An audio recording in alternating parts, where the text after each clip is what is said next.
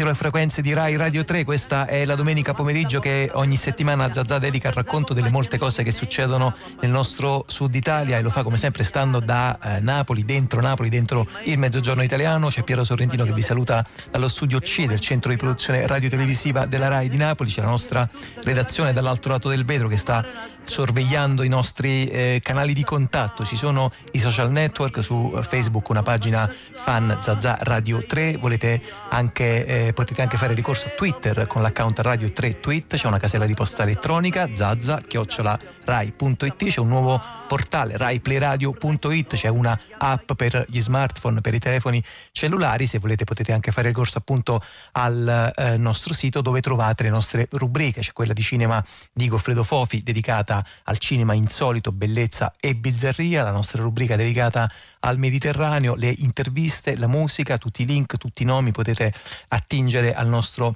archivio anche per le eh, passate puntate di Zazà. Questa di questa domenica 31 marzo si apre con il teatro. È in scena, almeno fino ad oggi, a Napoli uno spettacolo eh, da eh, Molière. Lo ha realizzato un eh, molieriano doc come Arturo Cirillo che saluto. Buon pomeriggio Arturo, grazie. Buon pomeriggio. Grazie per essere qui. Accanto a lui c'è la ehm, compagnia, c'è, la, ehm, c'è, il resto degli attori che partecipano a questa messa in scena che è la scuola delle mogli. Sono Valentina Picello, Rosario Giglio, Marta Pizzigallo e Giacomo Vicentini. Buon pomeriggio anche a voi, grazie per essere ciao, ciao, venuti. Allora, intanto Arturo, presentaci questo tuo lavoro da Molière, questa scuola delle mogli che naturalmente segna tua, un, diciamo, un, ulteriore, un nuovo punto di una tua lunga fedeltà a Molière, non soltanto a Molière, e segna anche un nuovo passo di un tuo diciamo, mh, lavoro appunto che sta contemporaneamente dentro i classici e però anche dentro al contemporaneo. Raccontaci questo nuovo punto, questo nuovo allestimento perché in effetti diciamo hai preso Molière ma lo hai come sempre fai nel tuo teatro rivisto, rivivificato. Sì, il mio terzo Molière ho fatto prima mh, le intellettuali dopo Lavaro, uh, quindi questo è il terzo e tutte e tre hanno la traduzione di Cesare Garboli e diciamo che non lo nomino casualmente, anzi perché è uno dei motivi del perché io amo molto fare Molière, perché trovo che l'Italia, diciamo, insomma, delle poche, poche fortune che ha per quanto riguarda le traduzioni è quella di avere un ottimo traduttore per il teatro di Molière, appunto che è lo stesso, appunto che è Cesare Garboli. Uh, questo è il terzo, oh, è un Molière eh, rispetto agli altri due che in qualche modo un po' mette un po' insieme il primo e il secondo secondo Molière, cioè nel senso che delle intellettuali riprende un po' certi giochi a volte anche un po' estremi, eh, molto molto caricati e così via, del, dell'avaro invece riprende invece delle chiavi molto più nere e amare ed infatti è un testo particolare perché è il testo che in realtà sta un po' nel confine tra la vecchia commedia e la nuova commedia, cioè eh, con la scuola delle mogli in realtà il teatro di Molière, citando un po' Garboli, potrei dire che si ammala ammala, o meglio si ammalano soprattutto i suoi protagonisti, eh, nel senso appunto che la matrice plautina e anche della stessa commedia dell'arte e di Scaramouche, che appunto che in, che in quegli anni a Parigi insomma, faceva furore, in qualche modo viene poi invece contaminata con uno sguardo rispetto soprattutto alle storie relazionali e sentimentali tra uomo e donna, viene in qualche modo appunto assorbito dentro a un clima molto più nero, molto più eh, anche complesso, direi insomma anche proprio eh, anche abbastanza sadico e masochistico, che poi appunto è quello che poi a me mi fa anche molto amare Molière, nel senso che è fatto di un teatro molto antico e molto popolare ed è fatto invece anche invece di un teatro invece anche molto colto e in qualche modo anche molto profondo.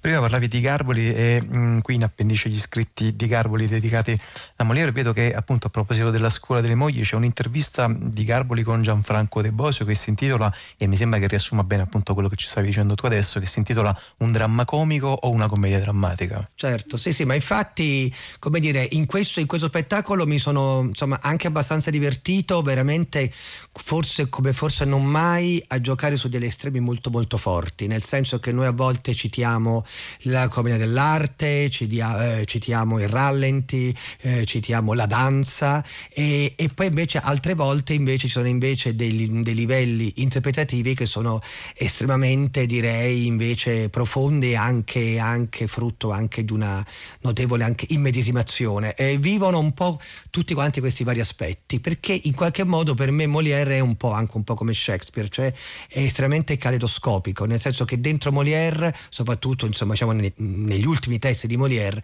c'è veramente un po' tutta la vita e anche un po' tutto il teatro. Senti avete eh, preparato per noi e per i nostri ascoltatori tre piccoli pezzi eh, dallo spettacolo ci mm, presenti. Il primo che tra l'altro ti vede presente appunto assieme a Giacomo Vigentini e poi eh, ci, mm, dopo avrei, avrei, tempo e modo di presentarci anche gli altri certo certo. Questo qua diciamo è la, è la, è la prima volta che Arnolfo che è il personaggio che faccio io eh, praticamente incontra il giovane Orazio che poi è quello che poi casualmente come dire incrocerà lo sguardo della giovane Agnese e poi loro si innamoreranno e attraverso in qualche modo questo amore anche incomincia a crollare tutta la concezione della scuola eh, delle mogli.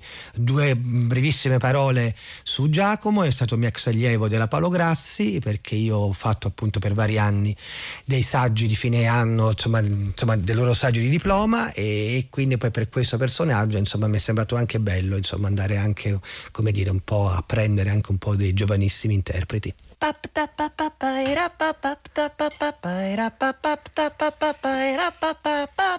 Come due stelle noi silenziosamente insieme ci sentiamo. E non c'è il. Oh, ma è lui? Ma sì, ma no, mi sbaglio. Ma no, ma che però?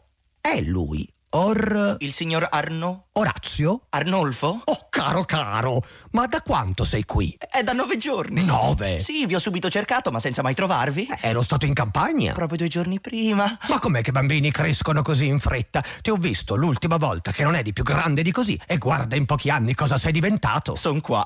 ma dimmi di tuo padre, di Oronte, il mio amico fraterno, il mio più caro amico, che dice che fa? È sempre bello e forte? È sempre bello, è sempre forte ed è sempre in grande forma. Ah, ma date anche una lettera per voi, l'ho qui con me. Ah, vediamo. Mm. Mm, no, ma tutte parole inutili, troppo cerimonioso. Poteva fare a meno di tutte queste storie. Quello che è mio è tuo, sei libero di chiedere. Non farò complimenti, io vi prendo in parola. La cifra che mi occorre è di 100 pistole. Ah, eh, eh, mi piace poterti servire. E le ho proprio qui con me. 100 pistole tonde tonde. Dai, tienti anche il borsellino, tanto. No, sì, mi sembra. Cambiamo discorso. Allora, questa città ti piace? Eh, superba, belle case, magnifici palazzi, piena di gente e poi ci si diverte, credo. Eh, qua il piacere lo trovi di qualunque natura, ma se diamo al piacere un senso più preciso, diciamo galante, allora amico mio, qua trovi da sfamarti, perché le donne qua non hanno altri pensieri, sempre pronta la bruna e più dolce la bionda, e i mariti anche loro, proprio come li vuoi. Ma per caso, di un po', sei già andato a bersaglio, va là, che la tua stella ti ha portato fortuna, per uno come te non incontrano gli scudi per fare dei cornuti, ti basta la tua età. Se devo essere sincero, una certa avventura, un incontro l'ha avuto e l'amicizia mi impone che io ve lo confessi. Benone, un'altra pagina, un'altra storia forte che io aggiungo al mio annuario di avventure galanti. No, momento, vorrei che teneste il segreto. Oh. Beh, voi sapete che in certe circostanze un segreto svelato può far saltare i piani. Dunque la cosa è questa. Mi sono innamorato nella vostra città, ma d'un fiore di bellezza. Io vi dirò di più. I miei approcci non sono stati vani, tutt'altro, anzi io mi trovo spinto in là con dolcezza. E non voglio vantarmi né sputtanare lei, ma insomma posso dire che sono messo bene. E chi è? È una ragazza che sta di casa qui. Vedete davanti a voi dentro questi muri, semplice, quasi incolta, per l'idiozia di un bruto che la tiene lì dentro, dicono, segregata, ma che dall'ignoranza in cui è sempre vissuta manda come dei raggi un non so che di tenero che ti lascia incantato, una freschezza, un garbo da cui non puoi difenderti perché ti arriva al cuore. Ma che dico? C'è caso che voi la conosciate? È un tale astro d'amore, manda una tale luce. Agnese, questo è il suo nome. Oh, muoio! Quanto al bruto, il suo nome è del ragno, mi pare. No, del bagno. Confesso che è un dettaglio a cui non ho badato. Ricco, dicono, ricco, ma di cervello poco. Tutti quanti me lo descrivono come un uomo ridicolo. Lo conoscete voi, eh? Ai ai, che amara pillola. E non mi dite niente. E lo conosco, sì. Ma vabbè, un pazzo, non è così? No, come cosa dite? Anche secondo voi, geloso da far ridere, uno scemo, capisco. Vedo che come dicono. Insomma, questa Agnese ha saputo trafiggermi. È un bijou di ragazza. Non vi racconto storie. Una perla. Ed è ingiusto che una perla così sia lasciata in balia d'un vecchio scriteriato. Tutte quante le mie energie tendano a un solo scopo: rubarla a quel babè e portarmela via. Ecco a cosa servono quelle cento pistole che mi avete prestato per questa santa impresa. Voi lo sapete, no? Non basta il desiderio, c'è una chiave in tutto. E nella vita che cos'è? Il denaro. Questo dolce metallo che inebria tante teste, fa vincere le guerre e dà energia all'amore. Voi mi sembrate triste Siate sincero, forse mi giudicate male, non vi va il mio progetto. No, è che stavo pensando. Scusate, vi ho stancato. Addio, verrò a trovarvi uno di questi giorni. Oh. Di nuovo, scusatemi, vi chiedo discrezione. Non parlate con nessuno, niente. Voi non dite niente. Basta, non ne posso più. Soprattutto a mio padre. Io non so che cosa direbbe di una cosa del genere. Oh, che incontro disgraziato. Ma come? Proprio a me doveva raccontare i suoi affari. E con che irruenza cieca, d'accordo? Il doppio nome, gli tieni chiusi gli occhi, ma non si fa così, è uno stordito, un pazzo! Le voci di Orazio e Arnolfo, ovvero rispettivamente Giacomo Vigentini e Arturo Cirillo in scena oggi pomeriggio, fino a oggi pomeriggio alle ore 18 a Napoli, al Teatro Mercadante, con la scuola delle eh, mogli, con loro in scena anche Valentina Picello, Rosario Giglio, Marta Pizzigallo Arturo Cirillo ci stava raccontando appunto anche della sua lunga frequentazione con Molière, non soltanto con Molière. Mentre eh, vi ascoltavo Arturo mh, ho mh, preso questo pezzo di battuta che è, è legato relativo al denaro e si dice il denaro, questo dolce metallo che fa vincere le guerre. In effetti Molière, forse anche con Goldoni, sono tra i due grandi, grandissimi drammaturghi che ehm, puntavano molto l'attenzione sulle relazioni umane che nascono dagli scambi economici e appunto proprio diciamo dal passaggio dei, dei, soldi. Questo forse è secondo te anche uno dei grandissimi tratti di modernità di questo, eh, di questo autore. Prima citavo gli scritti di Garboli su Molière ehm, e, e, Garboli diceva insomma eh, quando aveva pubblicato cinque sue traduzioni da Molière diceva Um, ho la presunzione con questi testi eh, di portare al pubblico un sistema di idee, un messaggio che c'è oggettivamente contemporaneo. Sì, sì, ma sicuramente, cioè nel senso che anche soltanto volendo restare alla scuola delle mogli, per esempio la giovane Agnese, lui in realtà eh, va in una campagna sperduta e piuttosto povera e fondamentalmente se la compra. Eh, dentro a Molière c'è sempre, eh, come dire, questo rapporto in cui spesso soprattutto diciamo, il corpo della donna è un corpo rispetto al quale in qualche modo l'uomo, in genere l'uomo ricco e l'uomo in genere anche abbastanza anziano o sicuramente molto più grande dell'età diciamo, uh, delle ragazze, in qualche modo si impossessa del corpo. Uh, Garboli diceva pure che se l'Italia avesse avuto Molière sarebbe stato un paese migliore, uh, nel senso che la, secondo me la grande capacità di Molière è stata quella in qualche modo di costringere fortemente la cultura uh, francese a fare i conti anche in maniera molto profonda con i propri difetti, mentre invece io trovo invece che la drammaturgia italiana, e non so, penso anche allo stesso Goldoni, se vogliamo anche a Pirandello, in qualche modo però è sempre un po' giustificativa, insomma, cioè nel senso che noi comunque è, è, molto molto raro, come dire, che prendiamo in giro proprio noi stessi, tendiamo più a prendere in giro gli altri, mentre invece Molière in questo era secondo me grandissimo perché lui poi dentro a questi testi porta assolutamente anche tutta la sua tragedia di vita, eh, lui praticamente con, con questo testo andava tutte quante le sere in scena insieme ad Armand Béjar che era anche in qualche, in qualche modo sospettata di poter essere forse anche sua figlia e che era era questa giovanissima diciottenne che lui si era sposato e che lo tradiva e insomma, con, insomma, con tutta una serie poi di complicazioni. E Molière come dire non è che parla di uno insomma, che dice che le donne appunto sono tutte quante appunto traditrici e così via. No, parla anche, parla anche delle perversioni maschili. Anzi soprattutto parla soprattutto di quello che gli uomini tendono a fare per potere e per soldi alle donne. Senti, un'altra cosa, poi ascoltiamo il secondo pezzo con Marta Pizzigallo e, e, Rosario, e Rosario, Giglio. Mm, prima parlavi della diciamo, della bellezza e della fascinazione che hai per i testi e per le traduzioni appunto di Garboli. Di Molière, tenderei a escludere che, eh, Molière, eh, che Molière, e Garboli avessero messo un pezzo di Alan Sorrenti. Ah, come mai tendi come figli delle stelle. Sì certo sì, infatti, sì infatti, infatti, infatti, non c'è. Allora diciamo che io quando ho preparato lo spettacolo pensavo di usare proprio delle musiche di Alan di Alan Sorrenti così insomma mi piaceva l'idea. Uh, alla fine invece è rimasto invece appunto che il personaggio che fa Giacomo canticchia questa cosa. Ora uh, eh, la, noi chiaramente qua siamo in radio, diciamo, diciamo che lo spettacolo poi cioè, da un punto di vista scenografico e anche di luci e di costumi, come dire, una, un, un, forte segno moderno. Io mi sono abbastanza ispirato sia per le scene che per le luci a diciamo, vari, vari artisti. Sono mh, da una parte un po' certe case che per un periodo ha fatto Mario Mario Schifano, altre case che per un periodo ha fatto mh, Franco Angeli, quindi diciamo un po' la scuola romana, e poi mi sono invece anche rifatto a un pittore invece russo di molti anni prima che è Malievich. Uh, per quanto riguarda invece i costumi, i costumi in qualche modo hanno delle forme assolutamente contemporanee, però invece con, de- con dei tessuti direi quasi seicenteschi. Il ragazzino è vestito proprio con un bomber, per dire. E quindi insomma mi piaceva che in qualche modo insomma, come dire, entrasse portando una canzone, non dico proprio di oggi, però, però insomma, certamente insomma diciamo non nell'epoca di Molière. Eh, poi vabbè poi l'ultima cosa appunto che dico eh, mh, questo è un testo tra l'altro mh, tradotto anche in, in, in versi e che poi, poi, tra l'altro a volte c'è la rima a volte no. Questa è stata proprio una scelta di Garboli. Per esempio io posseggo e ho anche visto con la regia di, mh, cioè con l'interpretazione di Bosetti un'altra traduzione che era di Giovanni Rabboni. E Rabboni per esempio invece su questo testo ha fatto una scelta un po' diversa perché là invece per esempio è tutto quanto rimato. Io devo dire che preferisco preferisco un po' la scelta che ha fatto Garboli, insomma, di giocare sulla rima, a volte sì, a volte no, a volte anche interna. Eh.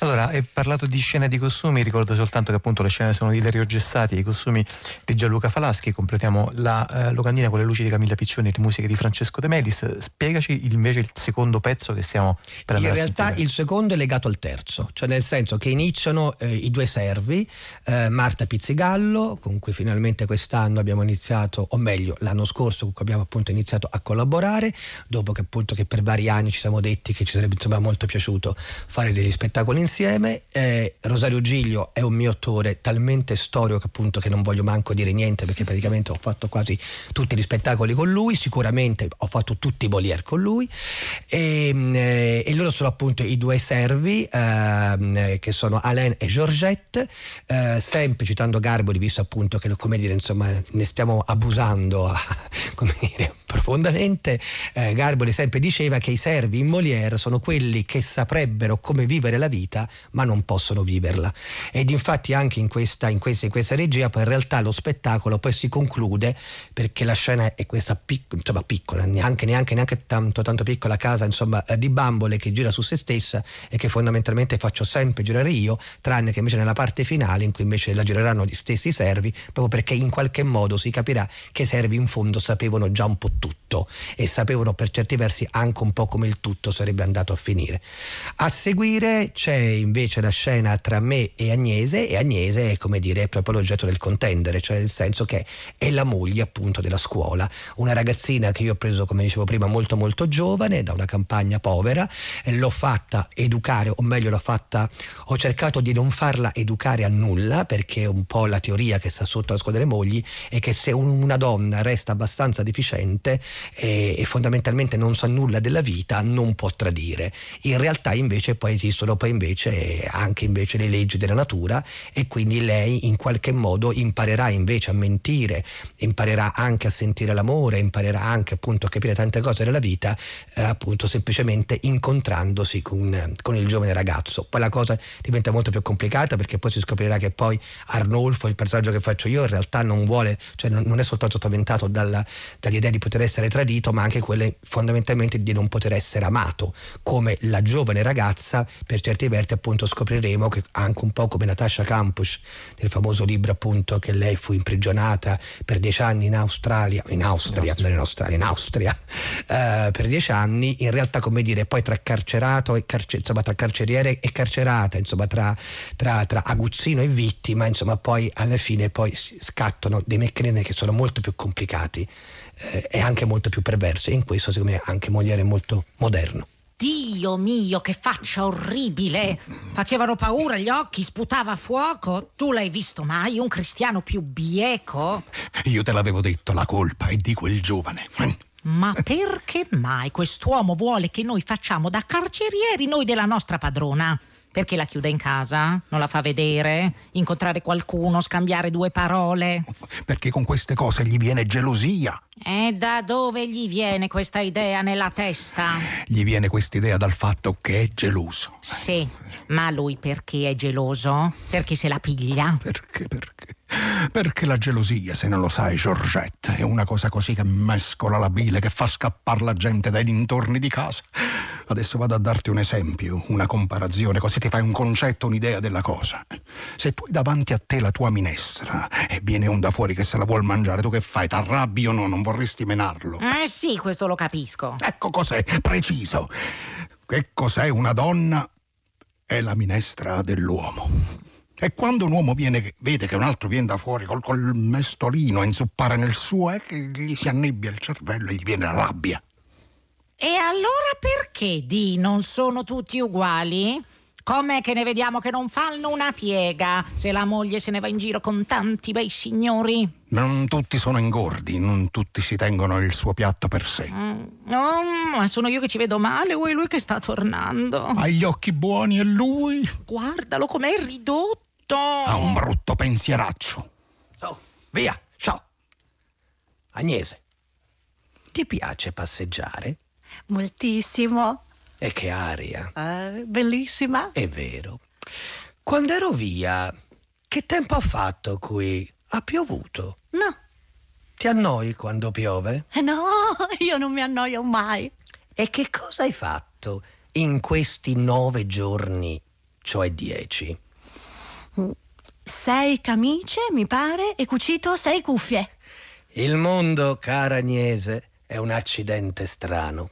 Pensa alle malelingue e quante se ne dicono. Ma avevano detto che un giovane, durante la mia assenza, un uomo sconosciuto, era stato a casa nostra e che tu gli avevi parlato ed eri stata ad ascoltarlo, ma io... Tutte fantasie, ho detto. Eh, calunnie e ho voluto scommettere che non era così. No, Dio mio, non scommettete, perdereste sicuro. Come? È la verità. Un uomo? Sicurissima, non si è mai mosso quasi da casa nostra, lo giuro. Scusa Agnese, io forse ricordo male, ma non mi avevi promesso di non vedere nessuno. Sì, ma non sapete voi il perché io l'ho visto. Al posto mio anche voi avreste fatto uguale. Eh, non lo so, può darsi. Racconta com'è andata. È una storia fantastica, voi non ci crederete. Io ero sul balcone che lavoravo al fresco quando vedo passare di sotto in mezzo agli alberi un bel ragazzo, un giovane che incrociando il mio sguardo subito mi saluta e fa una riverenza. Io, per non fare torto alla buona creanza, Cosa faccio? Faccio una riverenza anch'io. Di colpo lui rifà un'altra riverenza e io con grande prontezza gliela restituisco. Ma siccome lui va avanti e ne fa una terza, io riparto a mia volta rispondendogli a tempo. Lui va avanti e va, viene, passa, guarda, ripassa. Ogni volta passando fa nuove riverenze e io con l'occhio fisso sulle sue giravolte gliele ricopio uguali, gliele reggo tutte. Tanto che se non fosse scesa la notte, credo che mai mi sarei mossa io da quel balcone per non dargliela vinta e non fargli pensare che la sua educazione fosse più della mia. Ottimo! Il giorno dopo, sulla soglia di casa, si fa avanti una vecchia che mi dice così. Figlia mia, ma tu credi che il buon Dio le rose come te le abbia fatte per pungere e fare male agli altri?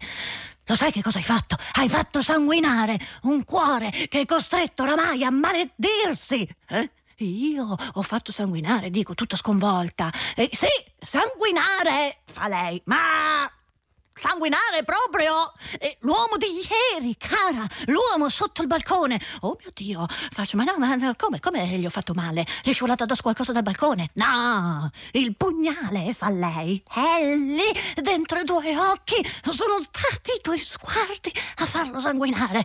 Ah, ma no, ma che raccontate? I miei occhi hanno punte per trafiggere il prossimo? Sì, fa lei, i tuoi occhi possono far morire. Tu non lo sai, figlia mia, il veleno che hanno.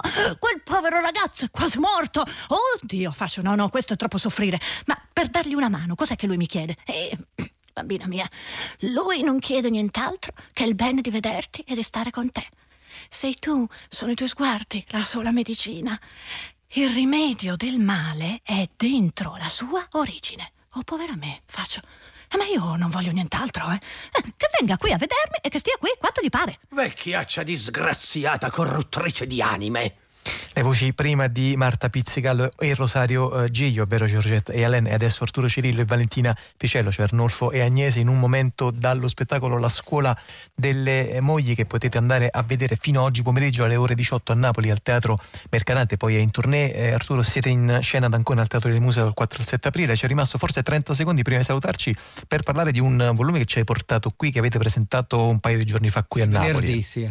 Eh, lo ha curato Andrea Porcheddu, che tra l'altro è una eh, voce amica qui a Radio 3, è dedicato questo invece alla tua, prima parlavamo appunto del tuo stare contemporaneamente nei classici e nei contemporanei, questo è dedicato alla tua trilogia americana che si intitola Dall'altra parte dell'America. Sì, sì, questo libro che Andrea appunto ha voluto curare, noi, io ho fatto con il Teatro Menotti di Milano, eh, con l'attrice Milvia Marigliano e poi anche con altri attori, tra cui anche Valentina Picello, eh, tre testi, eh, Jodie Vetro di Terry Williams, e, mh, eh, Chiapone di Virginia Woolf di Edward Olby e mh, Lunga giornata verso la notte di Eugenio O'Neill, tra l'altro tutti quanti presentati tra l'altro anche a Napoli ma anche in altre città del sud, come per esempio appunto anche Bari e eh, Taranto e così via. E sì, insomma, diciamo che questo libro appunto in qualche modo un po' conclude, conclude questo percorso e invece, invece adesso con questa squadra delle mogli se ne apre un altro che avrà un po' come tematica abbastanza una riflessione, come si sarà anche un pochino capito anche un po'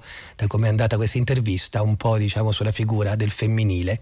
Infatti il nostro prossimo progetto è Orgoglio e Pregiudizio che portiamo in scena, cioè ah, portiamo sì, in scena il romanzo di Jane Austen e lo facciamo il 4 e 5 luglio sempre a Mercadante perché coproduce produce insieme a Marche Teatro per il Festival di Napoli e anche là ci saremo praticamente quasi tutti noi insieme ad altri. Va bene, va bene, vi seguiremo come sempre molto volentieri. Grazie per essere stati qui con noi oggi ad aprire questo pomeriggio di Zazà che continua eh, in musica, comincia il suo percorso musicale che abbiamo pensato un po' di eh, proporvi nella musica ehm, di eh, oh, lingua occitana, insomma faremo una serie di ascolti, più avanti ascolteremo i Massilia Sound System, adesso ascoltiamo un cantante, anche un musicista eh, che scrive in provenzale, lui è Sam Carpinia e questa è Soleil. Soleil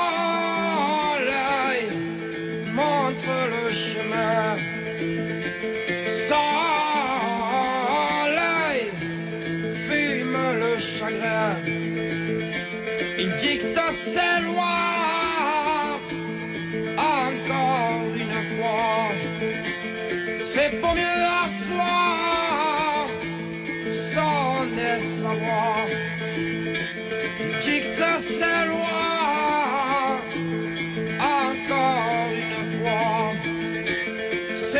C'est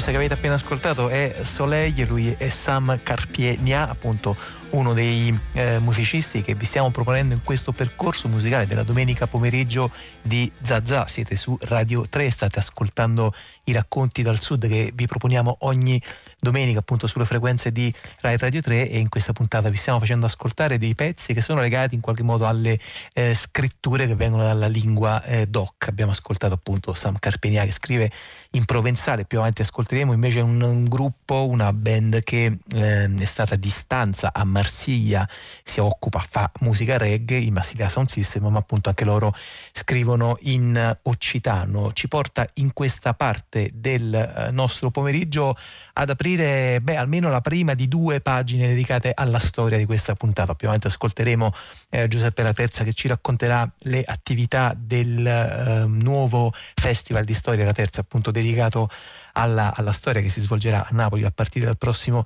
25 aprile. Ma adesso abbiamo raggiunto al telefono Umberto eh, Gentiloni che saluto. Buon pomeriggio, grazie Umberto Gentiloni.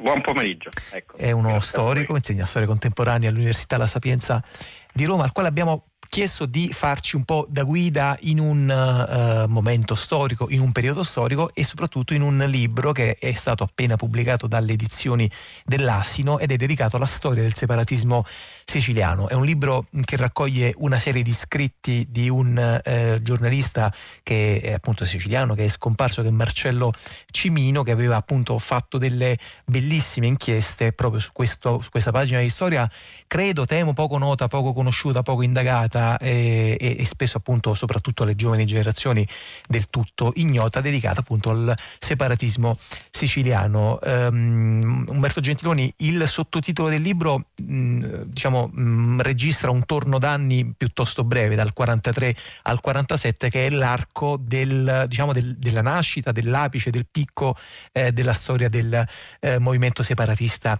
siciliano. Le chiederei intanto però di spiegarci, di raccontarci di che cosa parliamo quando parliamo di indipendentismo o di separatismo siciliano, a partire proprio anche da questa diciamo, difficoltà di scegliere eh, la parola da utilizzare e se sono sinonimi oppure se invece comportano delle um, um, posizioni diverse rispetto a questo fenomeno storico. Sono indipendentisti, sono separatisti, chi sono e soprattutto in quale periodo storico ci troviamo, un periodo storico densissimo per, la, per il nostro paese, appunto luglio del 1943. Umberto Gentilone. Sì, buongiorno. Diciamo il, il, periodo segnato dal libro è il periodo di intensità alta no? della, della, vicenda del separatismo siciliano, soprattutto perché si accavalla con uh, il quadro della seconda guerra mondiale. La Sicilia è il teatro dello sbarco che avviene in quell'estate pochi giorni prima della caduta del fascismo, anche se come giustamente Cimino chiarisce nel suo libro il fascismo in Sicilia che era caduto prima del sì. 25 luglio, quindi diciamo che c'è una sovrapposizione di temi e di geografie mm, che riguardano uno spazio ristretto come la Sicilia, se ristretto si può definire, e uno spazio più ampio che è quello dentro il quale si giocano da un lato le vicende della seconda guerra mondiale, la fase conclusiva che viene lanciata appunto dalla controffensiva alleata nell'estate del 43 in Italia e dall'altro la nascita della Repubblica. Quindi separatismo e indipendentismo no, non sono lo stesso termine, sono termini diciamo non, sono, non hanno lo stesso significato se dobbiamo mm. essere più corretti. Il, il separatismo è più legato diciamo così alla possibilità di costruire un percorso di distacco da qualcosa che c'è quindi semmai il separatismo è più forte negli anni successivi a quelli di cui stiamo parlando, si riaffaccia come una prospettiva di un progetto talvolta anche politicamente organizzato, invece l'indipendentismo recupera una serie di identità presenti e marca una propria posizione diciamo, nei confronti degli altri. In questo il volume di Cimino è interessante, è prezioso, contiene appunto come, come diceva poco fa lei una serie di, di inchieste condotte sì. per l'ora per un giornale, quindi un giornalismo d'inchiesta d'antan davvero eh, interessante, prezioso, pieno di voci, di protagonisti che sono intervistati, che hanno posizioni anche diverse sull'argomento appunto del separarsi o meno, dell'essere indipendenti o meno, e poi una seconda parte che invece è proprio direi un tentativo di costruire un vero e proprio saggio storico su questa esperienza, ecco, mettere in ordine una serie di fatti e di vicende per eh, superare probabilmente alcune semplificazioni che hanno caratterizzato queste storie. Sì, Umberto Gentiloni parla giustamente appunto di, eh, di voci che Marcello Cimino ha raccolto nelle sue inchieste, in effetti proprio questo lavoro di montaggio, di giusta posizione, di avvicinamento di voci e di testimonianze che Cimino fa nel suo lavoro è proprio una delle parti più, credo, anche interessanti e, e forse anche da prendere proprio a modello per un certo tipo di eh, modo di fare giornalismo da lato e forse anche per provare a raccontare alcuni pezzi importanti, fonda- fondamentali della nostra storia. Rubo soltanto qualche riga all'introduzione di Goffredo Fofi per ehm, raccontare un po' meglio appunto la figura di Marcello eh, Cimino, come ci stava dicendo già Umberto Gentiloni, è stato un giornalista del gruppo eh, dell'Ora, il quotidiano palermitano della sera, che è diretto da Vittorio Nistico, ha avuto un ruolo fondamentale nella vita politica e culturale dell'isola e anzitutto della sua eh, capitale. Eh, Cimino ha rievocato le sue esperienze politiche e professionali, tra l'altro vi diamo anche un altro consiglio di lettura in un libro intervista pubblicato da Sellerio nel 1990 firmato da Michele Perriera, Vita e morte di un comunista soave. Senta Umberto Gentiloni, ehm, come è nato il movimento separatista siciliano? Perché eravamo appunto ce lo stava anche dicendo lei, nel pieno del cataclisma della guerra, ehm, nello sconvolgimento immediatamente successivo all'ingresso degli alleati in Sicilia e a un certo punto, soprattutto credo su iniziativa di Andrea Finocchiaro Aprile, ma adesso lei ci saprà dire molto meglio di me, ehm, spunta questa mh, istanza così eh, forte così sentita, però il punto poi è anche questo, cioè come dire, spunta immediatamente ehm, allo, allo scoccare di quell'ora oppure è un modo modo di coagulare eh, forze e tensioni che evidentemente già attraversavano l'isola da molto tempo prima di quel eh, luglio 43? Ma, diciamo sicuramente è un modo di coagulare forte, forze e tensioni, direi mh, culture e presenze sì. che erano precedenti a luglio del 43 e che in una certa misura, senza esagerare questo giudizio perché altrimenti scivoliamo su un campo minato e non corretto dal punto di vista storico, che in una certa misura, dicevo, si rifaceva anche alla, alle modalità del processo di unificazione nazionale quindi alle critiche alle modalità con cui era avvenuto il risorgimento in pezzi del nostro paese. Quindi c'era da una, in, in, particolare nel libro emerge molto bene in alcuni settori della società siciliana la la volontà di rimettere in moto una serie di interrogativi sulle proprietà delle terre, sulla ridistribuzione dei beni, sul rapporto tra gli agrari e non, che il risorgimento aveva lasciato risolte e per alcuni di loro la prospettiva, diciamo così, di mantenere un'identità propria diventa a un certo punto un orizzonte nel quale riversare le proprie ambizioni, le proprie possibilità, i propri obiettivi. Ecco, ecco perché diciamo è un po' tutte e due, no? è il recupero di una tradizione mai definitivamente perduta eh, della, di una Sicilia eh, e, che appunto può, è precedente anche al processo di unificazione in qualche modo, no? sulle sue identità più antiche e dall'altra parte però trova nella, nella tempesta della seconda guerra mondiale uno spazio soprattutto perché in quella tempesta va all'ordine del giorno l'idea di che cosa diventerà l'Italia, no? un paese che è stato appunto principale alleato della Germania, fascista a fino a quell'estate e, ehm, e, poi attraversato da una guerra civile e da una serie di vicende complicate dal punto di vista politico e militare, tutto questo mette in circuito e in comunicazione diverse possibili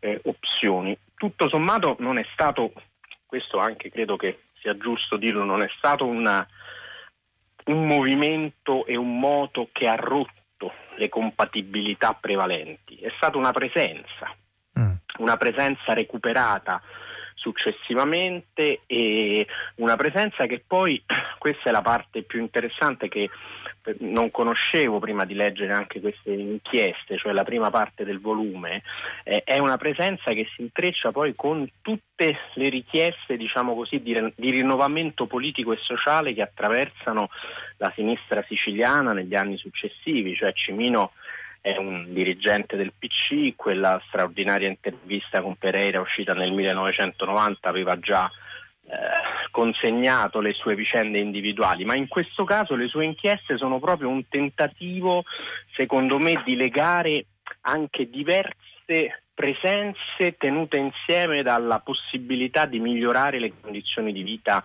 dei siciliani anche dopo il 1947. In questo il separatismo diventa una specie di colonna sonora no? che viene recuperata in tutte queste interviste chiedendo ai diversi intervistati da che parte stavano e poi chiedendo loro anche che impressione e che giudizio danno dei primi anni della ricostruzione, del cammino che è stato fatto e delle difficoltà, diciamo così, a mettere in questione quelli che erano le arretratezze storiche di un mm. paese come il nostro.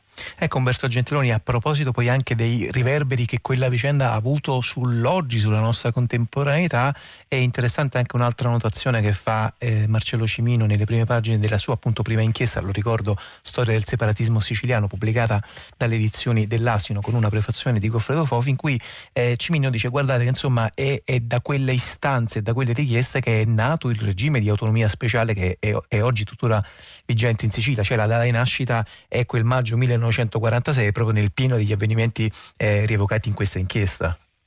Certo, questa è una cosa che non bisognerebbe dimenticare, soprattutto in questi di questi tempi, nei nostri tempi, quando si parla appunto di competenze delle regioni e di riorganizzazione esatto. dell'architettura dello Stato. No? Lì diciamo questo, questo tipo di presenze, di culture, ma anche diciamo di, di, mobilitazioni, di lotte, si sarebbe detto una volta, no? insomma di, di, posizioni critiche rispetto a scelte a politiche di indirizzo fa sì che eh, la condizione speciale, tra virgolette, è una condizione che nasce nel, in un determinato contesto storico per rispondere a determinate esigenze. Non è casuale, credo anche che nelle pagine introduttive Fofi faccia riferimento no, alle zone di confine, sì. agli altri indipendentismi, alle altre culture che pure hanno caratterizzato in modi diversi e non paragonabili paragonabili il processo di nazionalizzazione che l'Italia ha conosciuto.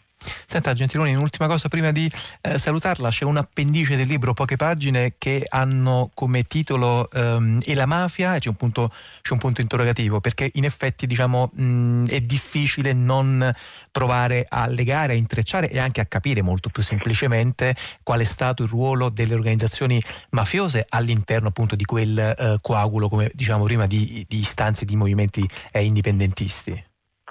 Sì, qui diciamo le pagine di Cimino sono molto chiare, io tra l'altro le trovo condivisibili, nonostante so che ci sono giudizi diversi di studiosi e anche di, di addetti ai lavori, cioè lui sostiene sostanzialmente che non c'è una presenza pre- preponderante degli apparati mafiosi, né nelle vicende dello sbarco e quindi nel rapporto con gli americani e gli inglesi, né tantomeno nel rapporto con queste istanze autonomiste chiamiamole così.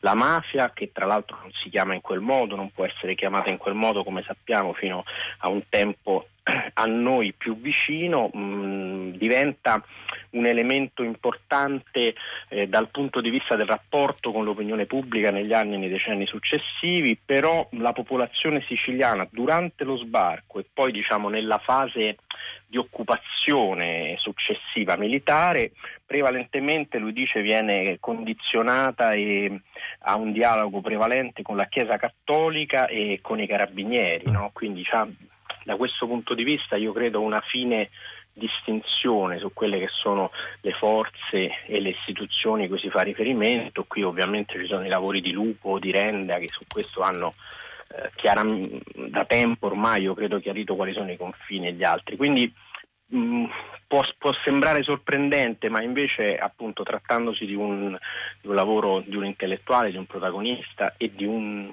di uno che ha studiato facendo giornalismo d'inchiesta queste vicende, come si evince anche dalle interviste della prima parte, non c'è un ruolo preponderante di quella che poi verrà chiamata di lì a breve appunto la presenza di Cosa Nostra. Eh sì, in effetti poi ehm, per concludere questo, questa linea di discorso lo stesso Marcello Cimino mh, parla appunto sempre relativo a questo aspetto, mh, penso per esempio alla strage di Portella della Ginestra, appunto agli intrighi nei salotti di Palermo, al gioco amico della mafia e alle intese con, con il bandito Giuliano, prima Umberto Gentiloni diceva ci sono appunto molti aspetti controversi, è una questione che è molto chiara allo stesso Cimino che a un certo punto scrive non tutte le testimonianze da me raccolte concordano, anzi dal confronto nascono interrogativi nuovi e imprevisti, toccherà allo storico rispondere, vi sono eventi da non lasciare nell'oblio e mi sembra che in effetti anche la benemerita pubblicazione fatta dalle edizioni dell'Asino di questo volume di Marcello Cimino contribuisce ad arricchire il dibattito e il eh, discorso. Molte grazie intanto a Umberto Gentiloni per averci condotto appunto con mano molto sicura in questo eh, libro di Marcello Cimino, Storia del separatismo siciliano 1943-1947, pubblicato dalle edizioni dell'Asino, che ci porta a fare la conoscenza del nostro artista residente oggi in studio. Questa è, Meyama, lui è Ivan Granatino. Granatino, Vince, senta come suona la musica. Quando non mi fide parla e non tengo suono stocca, chiusa in da macchina vinta allora, tutta nottata. Io non ho mai capito me llama papito, sono andata per due a Porto Rico, voglio pensino che sia sparito. Eh, eh, non mi importa se mi piacerei, sono sicuro che tu sai perché. Non pensa a sti soldi, a sti borse cartier, ci stiva da prima tu insieme con me. Non ho mai capito come fai, a roba fatta amore te ne vai. Non hai capito come torna a casa, tutto innamorato. Mi non mi parla, però poi la notte mi chiama. Bebesita dice che mi ama, tra me e te non so più chi è che sbaglia. Eh, mi eh. vede non mi parla, però poi la notte mi chiama. Bebesita dice che mi ama, tra me e te non so più chi è che sbaglia. Eh, eh. Tu non puoi capire, non dormo mai, fine siamo mattino non mi sai. Perché gira gira e non mi fida Ma non saccio manco più chi sono che mi scende penso non saccio perché. So cagnato sarà chi lo giorno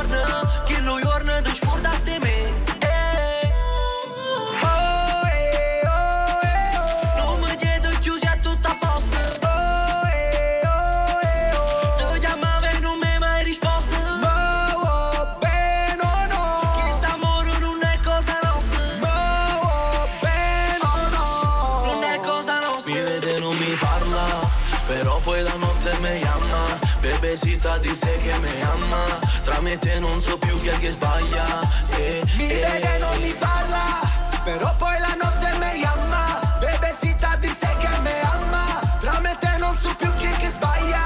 Eh, eh.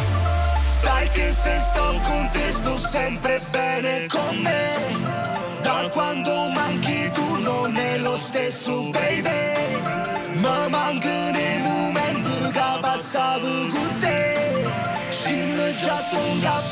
Mi vede e non mi parla Però poi la notte mi chiama Allora, questo brano che state ascoltando si intitola Me Llama, eh, lo ha realizzato un eh, musicista napoletano che ha avuto anche molto mh, successo, molta eco perché a un certo punto ha preso parte con un suo pezzo, un film che abbiamo molto amato qui a Radio 3, in particolar modo qui a Zazà che, che è Le cose belle. Intanto buon pomeriggio Ivan Granatino, grazie. Buon pomeriggio a tutti ragazzi. Per essere qui, Ehm, Grazie questo brano che abbiamo appena ascoltato Ivan intanto è la prima volta che eh, viene trasmesso in radio, quindi Sì. ci hai regalato questo, questo tuo nuovo singolo del quale ti chiederei un po' di parlarci. Lo hai fatto in, eh, intanto hai fatto un video anche con un eh, rapper, anzi in realtà un trapper napoletano che è Blair. Raccontaci è Blair, sì. da dove nasce questo brano, da dove nasce questa collaborazione. Allora, la, la collaborazione nasce, nel senso io sono sempre alla ricerca di nuove cose. E ho visto questo ragazzo che eh, pochi mesi fa ha fatto un remix di Dei Potè di Azuna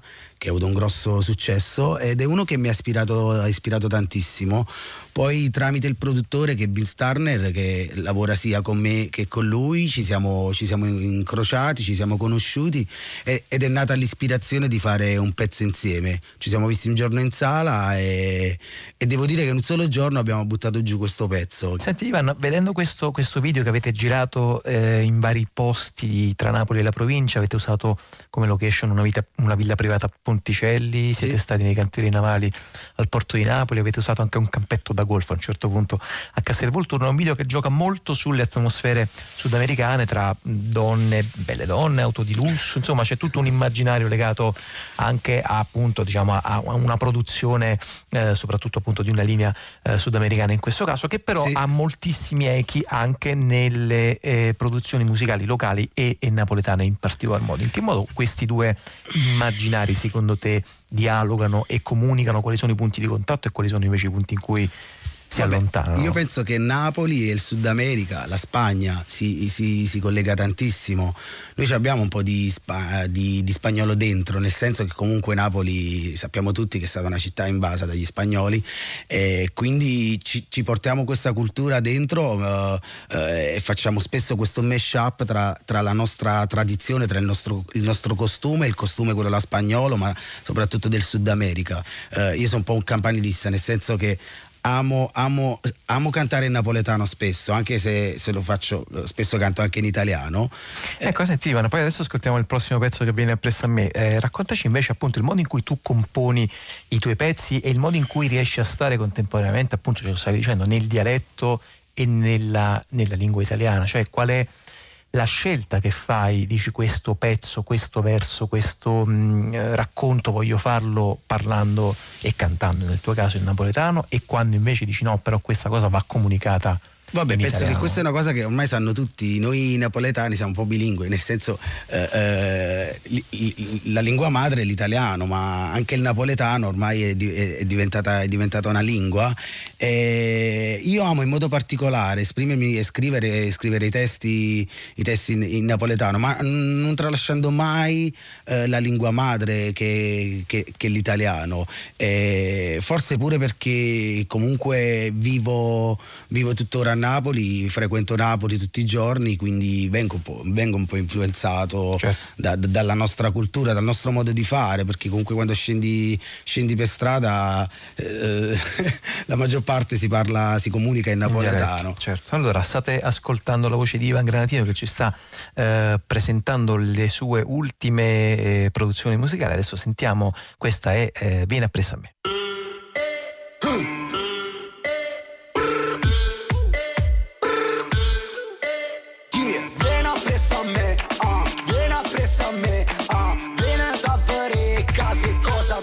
Magna vorrei. Vieni appresso a me, ah, vieni appresso a me ah, Vieni a fare due passi senza stress e ti faccio vedere Gente che dice senza parlare Maschere vita per non imparare Mare che ma non sa pigliare Panzer ignuto senza mangiare Non ti conosco si frate a me Se ho pane e poco mi te mi dà. Non ci può saltare pa festa Casa cucina con sole uh, Dite fica to to to Ste vagliere pure mo Sienta pane e va Vieni appresso a me, ah, vieni appresso a me, ah. Senti sta canzone e tinta all'aria stanno un po' che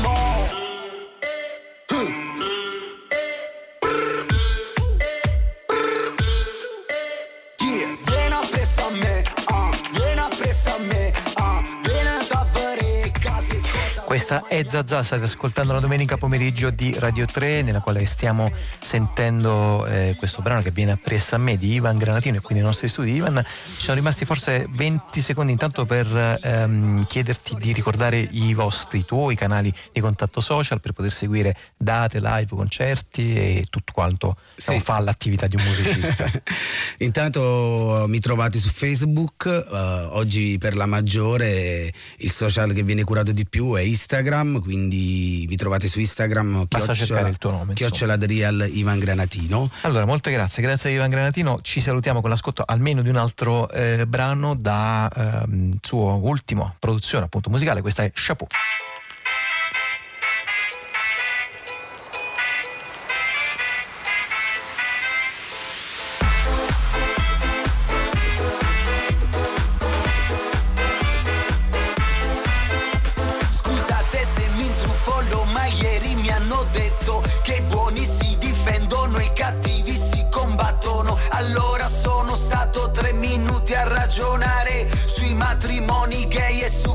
Cosa sia l'amore. Io penso che la vita sia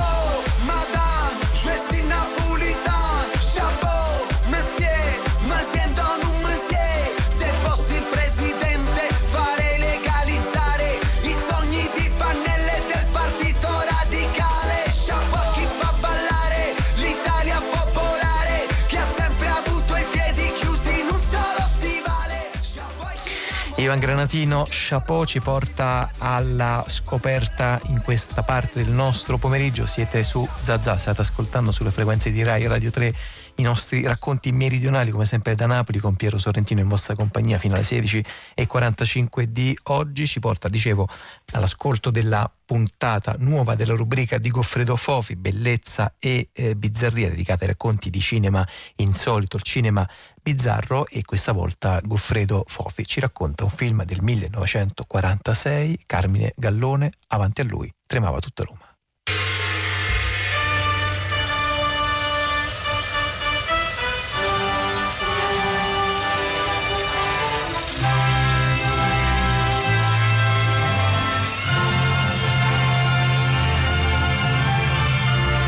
Avanti a lui tremava tutta Roma di Carmine Gallone.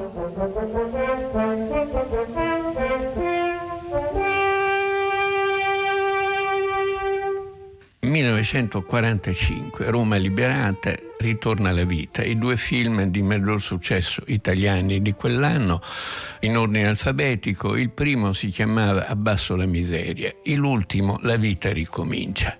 C'è tutto all'interno di questo container. Dentro, al centro, c'è Roma città aperta, il grande successo internazionale di Rossellini che diventa anche il grande successo internazionale della Magnani e di Fabrizi e diventa anche una carta di presentazione per la nuova Italia che nasce dopo il fascismo e dalla resistenza. Roma città aperta segna una data storica importantissima, però il cinema è anche divertimento, il cinema è anche bisogno soprattutto alla fine della guerra, di sfogarsi, di ritrovare dei modi di star bene insieme, perché il cinema era anche un grande appuntamento collettivo. E forse il film di maggior successo di quell'anno fu Serenata Valle Chiara, un film americano, per un motivo molto semplice, perché non vi si parlava di politica, di niente, era pura evasione e c'era la musica di Glenn Miller, scatenato nel boogie boogie che è il ballo nuovo portato dalle truppe americane.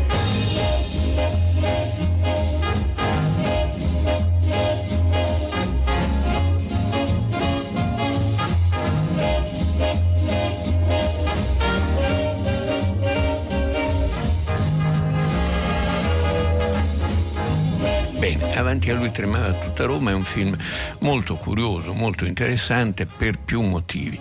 È l'incontro di Anna Magnani con Carmine Gallone. Anna Magnani la conosciamo per il eh, neorealismo, però era anche una diva del varietà, era socia di Totò in grandi spettacoli degli ultimi anni di guerra, era anche un'attrice capace di esploit comici e sociali e comici insieme, come l'onorevole Angelina, che fu uno dei grandissimi successi del 1946.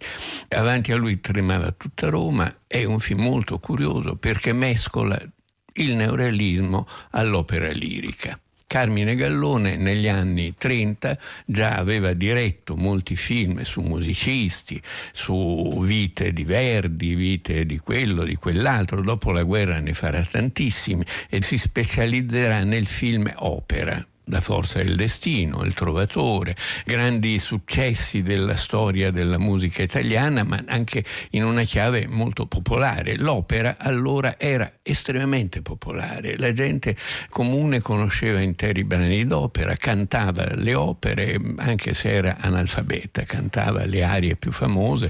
Gallone ha diretto molti film, si, ripeto, si è specializzato, ne ha fatti tantissimi. Il Trovatore, Il Rigoletto, La forza del destino, Casa Ricordi, che è forse il suo capolavoro perché racconta questa casa di produzione musicale. Poi ha fatto Puccini, ha fatto una Madama Butterfly, una cavalleria. Nel 1956 ha fatto di nuovo una Tosca. L'ultimo suo film nel 63 prima di morire era qui ancora un mescolamento di opera e di eh, realismo. Carmen di Trastevere una Carmen ambientata nel Trastevere di quegli anni con Giovanna Ralli, se ricordo bene. Avanti a lui tremava tutta Roma è un film molto curioso perché ha due livelli un livello superiore che è l'opera lirica, il teatro dell'opera di Roma, un livello inferiore che è l'underground. L'underground all'estero si intende la resistenza, no? della resistenza si parla come underground, del, il sottosuolo, quello che era nascosto. L'underground è la resistenza a Roma e l'arrivo degli angloamericani attraverso una storia che cerca di legare queste due cose di cui è protagonista una Magnani assolutamente imprevedibile perché è una Magnani come grande cantante d'opera, certamente umorale come sempre la Magnani, gelosa del suo uomo che ovviamente è un tenore, quello che, che fa Cavaradossi nella, nella Tosca, vivono insieme in una villa sull'Appia dove nascondono un musicista ebreo-polacco eh, che ha avuto la famiglia massacrata dai nazisti e dove trova rifugio un graduato inglese importante piombato dal cielo col paracadute che deve organizzare con la resistenza romana il momento dell'insurrezione. Tornerò fra mezz'ora, vado a chiamare il medico. Ma si pace. Ha perduto molto sangue, il proiettile dentro. È pericoloso. Ma dove vuoi andare? Stia zitto. Vorrei soltanto sapere chi è lei. Lei non è italiano. Naturalmente. Sono inglese. Ah, finalmente. Franco De Giuli, il maestro del... Del Bosco, e lei? Ho detto inglese. Non basta. Ah, sì. Quanto a questo, ce n'è d'avanza. Tornerò col medico. Ma non puoi. Franco, c'è il coprifuoco. Ovviamente nazisti dappertutto, fascisti dappertutto, spie, eccetera, eccetera, tutto l'armamentario di un certo tipo di cinema sulla clandestinità. Però quello che è l'originalità appunto del film sta nel fatto che veramente c'è il sopra e il sotto, il sopra è l'opera con questa tosca eh, mirabolante, con tante comparse, girata forse dal vero, dentro, sicuramente dentro il teatro dell'opera, e la storia di Tosca si ripete nella realtà, perché Cavaradossi è il tenore che è anche legato ai partigiani, anche ha salvato questo militare inglese, insomma tutto un intreccio in cui la storia si ripete e si ripete anche nella figura di Scarpia che è un nazista invaghito di Tosca e cerca di conquistare Tosca. Chi? Oh Franz. Innamorato. Avanti? Buonasera. Buonasera. Aspettavo la vostra visita. Come va? Forse devo a voi se anch'io non ho due SS fuori dalla porta? Che idea. Povera Ada, gelosa di un soldato inglese. Evidentemente non potevate dirmi la verità ieri sera, ma sarebbe stato meglio. A quattro occhi il vostro fidanzato forse l'avrei convinto a denunziare spontaneamente l'inglese. Ma è stata una pazzia, Franz, una ragazzata. Ve l'assicuro, l'ha, l'ha trovato ferito, ha avuto compassione, ecco tutto. Non è una difesa, Uno stupidità. stupido, sì, se volete, uno stupido, ma un impulsivo, sempre un ragazzo, però. Un ragazzo che nasconde una spia e tiene in casa un ebreo. Ma voi potete aiutarlo, Franz, se volete. Fatelo per me. Non posso fare nulla. Voi Io che cosa? potreste impedirgli di commettere l'ultimo errore. L'ebreo ha confessato e anche la ragazza. Mario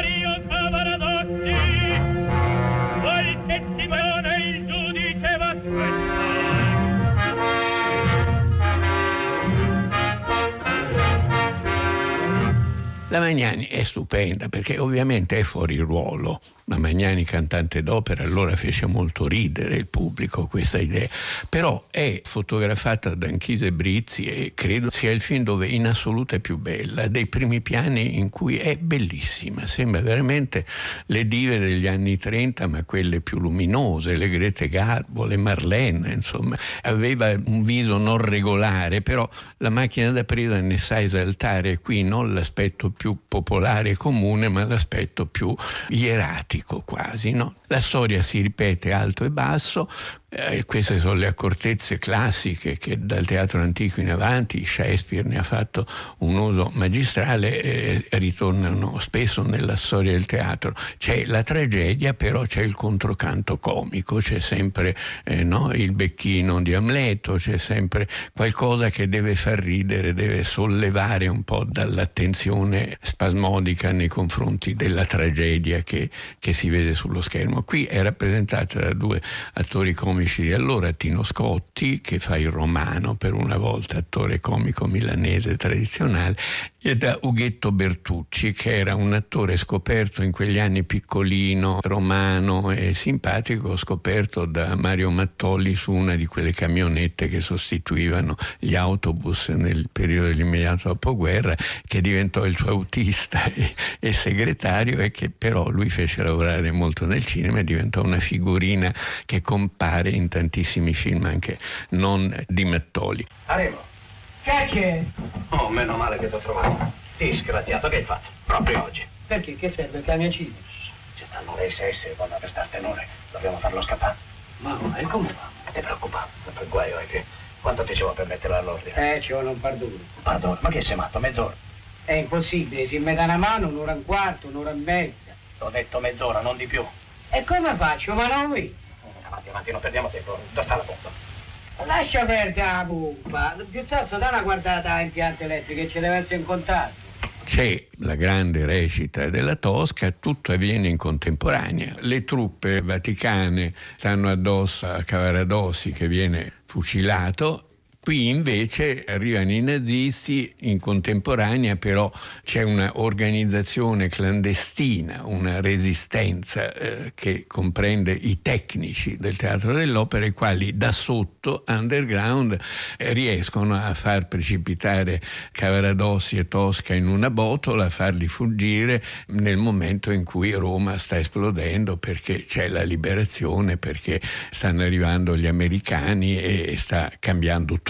Ecco, c'è una fine, diciamo, gloriosa, una fine vitale, non muoiono né Tosca né Cavaradossi, muore Scarpi. I tedeschi scappano!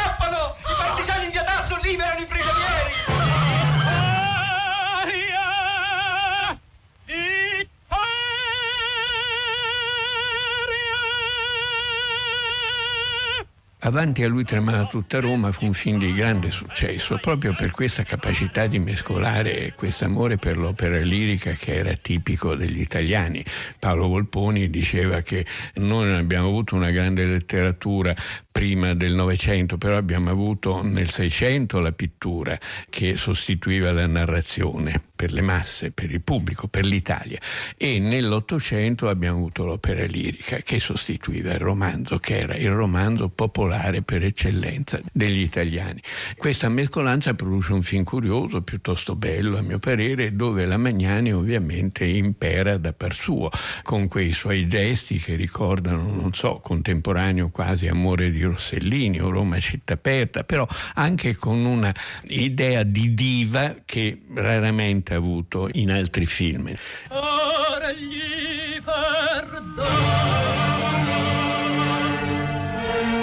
È veramente una grande artista. Se sapessi, credo che mi vedrebbe volentieri al posto di Scarpia. Eh, lo credo anch'io. E pensare che è stata lei, proprio come Tosca, a farmi scoprire tutto. E avanti a lui tremava tutta Roma. Lei è doppiata dalla Barbato, una soprano dell'epoca. Tra i protagonisti del film, immancabile, c'è Tito Gobbi che invece eh, fa Scarpia e che eh, canta con la sua voce perché era un basso che ha lavorato molto nel teatro lirico. Tito Gobbi è stato anche protagonista, lo ricordo perché è uno dei primi film di cui ho memoria, di una sceneggiata napoletana trasferita in film, ma è nata come sceneggiata che si chiama O Sole Mio, in cui cui c'è la storia delle quattro giornate di Napoli fatta in forma di sceneggiata. Era stata fatta a teatro in forma di sceneggiata è stata trasferita in film con eh, Tito Gobbi protagonista in un ruolo in quel caso positivo e non negativo come di solito gli facevano fare essendo il basso che era quello il cattivo insomma dell'opera.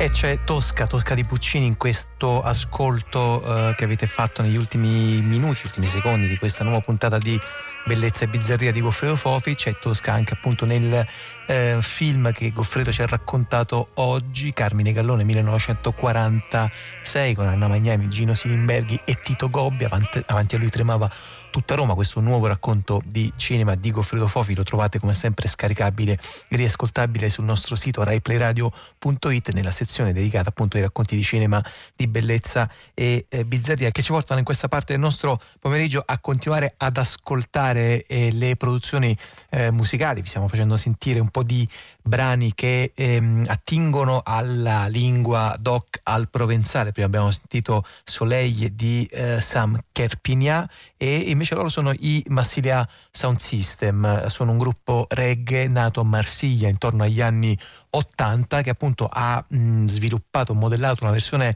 molto particolare, anche molto originale su basi eh, reggae e, e dub giamaicane, però le ha mescolate con delle liriche appunto in occitano, è appunto un, un elemento che direi immediatamente eh, riconoscibili. È una musica, quella di Massilia Sound System, che per lungo tempo è stata anche mh, un po' boicottata, addirittura a tratti proprio disconosciuta dall'industria musicale, tanto che eh, i Massilia Sound System sono stati spinti a fondare una eh, propria autonoma casa di produzione che è la Rocker eh, Promotion. Ascoltiamo adesso dei Massilia Sound System Mechele Blue.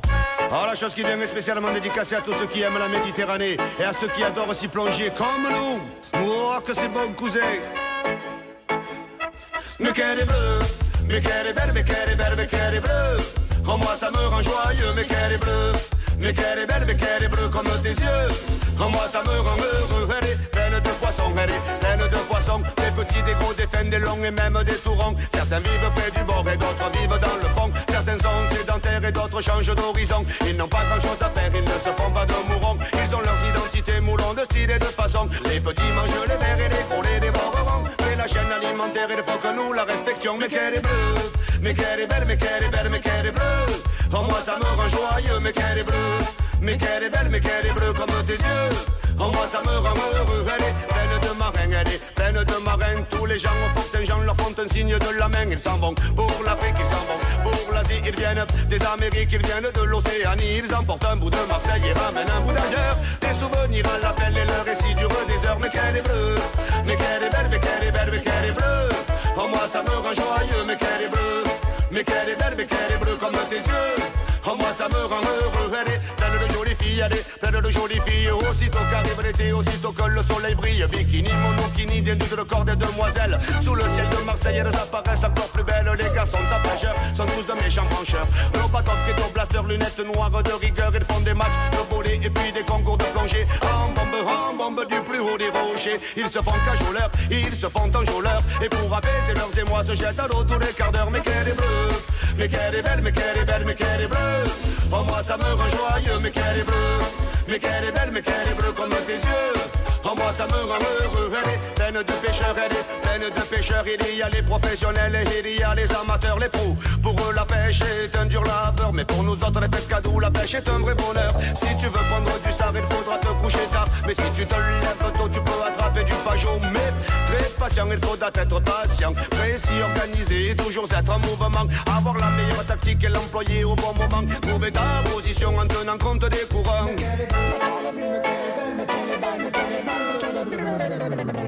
Michele Blu, loro sono i Massilia Sound System, lo dicevamo prima, una produzione musicale che guarda alla lingua eh, occitana e dunque appunto Zazà se ne va non soltanto in giro per i eh, sud d'Italia e del mondo, ma in questo caso anche il sud della Francia è al centro dei nostri ascolti musicali che ci portano a collegarci con i nostri studi di Bari dove ci sta ascoltando Gaetano Prescentelli che ci guida tra poco alla scoperta di un uh, festival che si è chiuso ieri dedicato alle donne e ai saperi di genere all'interno del quale c'era in programma un documentario che dava eh, voce, forma e soprattutto sostanza alle eh, donne, soprattutto ai corpi migranti. Ma adesso ci mettiamo in ascolto dei nostri studi di Bari, appunto dove Gaetano Prescentelli ci farà conoscere meglio questo documentario e la sua autrice. A te Gaetano, buon pomeriggio. Buon pomeriggio Napoli, ben ritrovati. Eh, siamo qui in studio, Ignazio Carella ci segue in regia e Clarissa Veronico è qui accanto a me per parlare eh, attraverso un segmento di, eh, questo,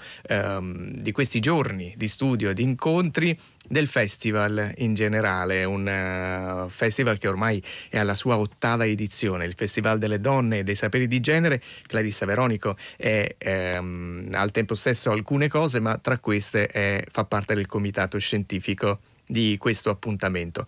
In questo appuntamento, tra le, gli altri eventi, ehm, è stato sottoscritto un accordo tra eh, le persone che in Italia si occupano di studiare il genere. Eh, l'accordo che è stato sottoscritto è il coronamento di un percorso che è iniziato proprio a Verona, città di cui si è parlato tanto in questi giorni. Eh, che cosa prevede? Su cosa si sono messi d'accordo eh, questi studiosi che lavorano nelle, nelle università, nei centri di ricerca italiani?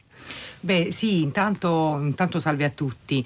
Eh, questo incontro con eh, i docenti, i ricercatori eh, che si occupano di studi di genere vede nascere a Bari un manifesto importante che mette insieme ehm, saperi di diverse appunto eh, provenienze, quindi afferenti a diverse discipline, eh, intorno al, ehm, alla le- legittimità di inquadrare il sapere attraverso una visione di genere. Eh, c'è ancora in um, molte università un appiattimento, quasi una ricerca di oggettività eh, asessuata, eh, neutra eh, e quindi non rispondente alle mh, molteplicità, alle identità, alle differenze, alle intersezioni, che è la parola a cui quest'anno il festival è stato dedicato, e quindi mettere insieme a confronto e siglare un documento che fa nascere la rete degli studiosi per i saperi di genere è una cosa molto molto importante perché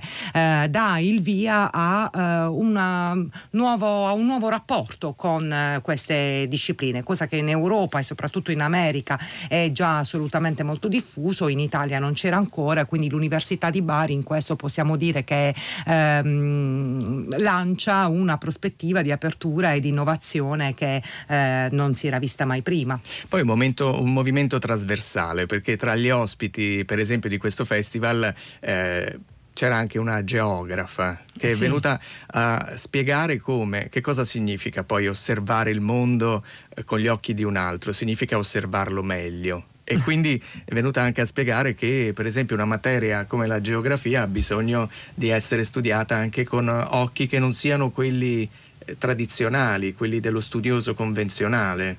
Eh, eh, allora, intanto la geografa era Rachele Borghi. Eh, il suo è stato un contributo molto importante perché ehm, lo studio della geografia eh, di genere e un approccio di genere alla geografia significa eh, concepire l'idea che ehm, lo spazio è anche un corpo e che il nostro corpo è anche uno, uno spazio. Quindi quando un corpo entra nello spazio modifica quello spazio e lo spazio modifica un corpo.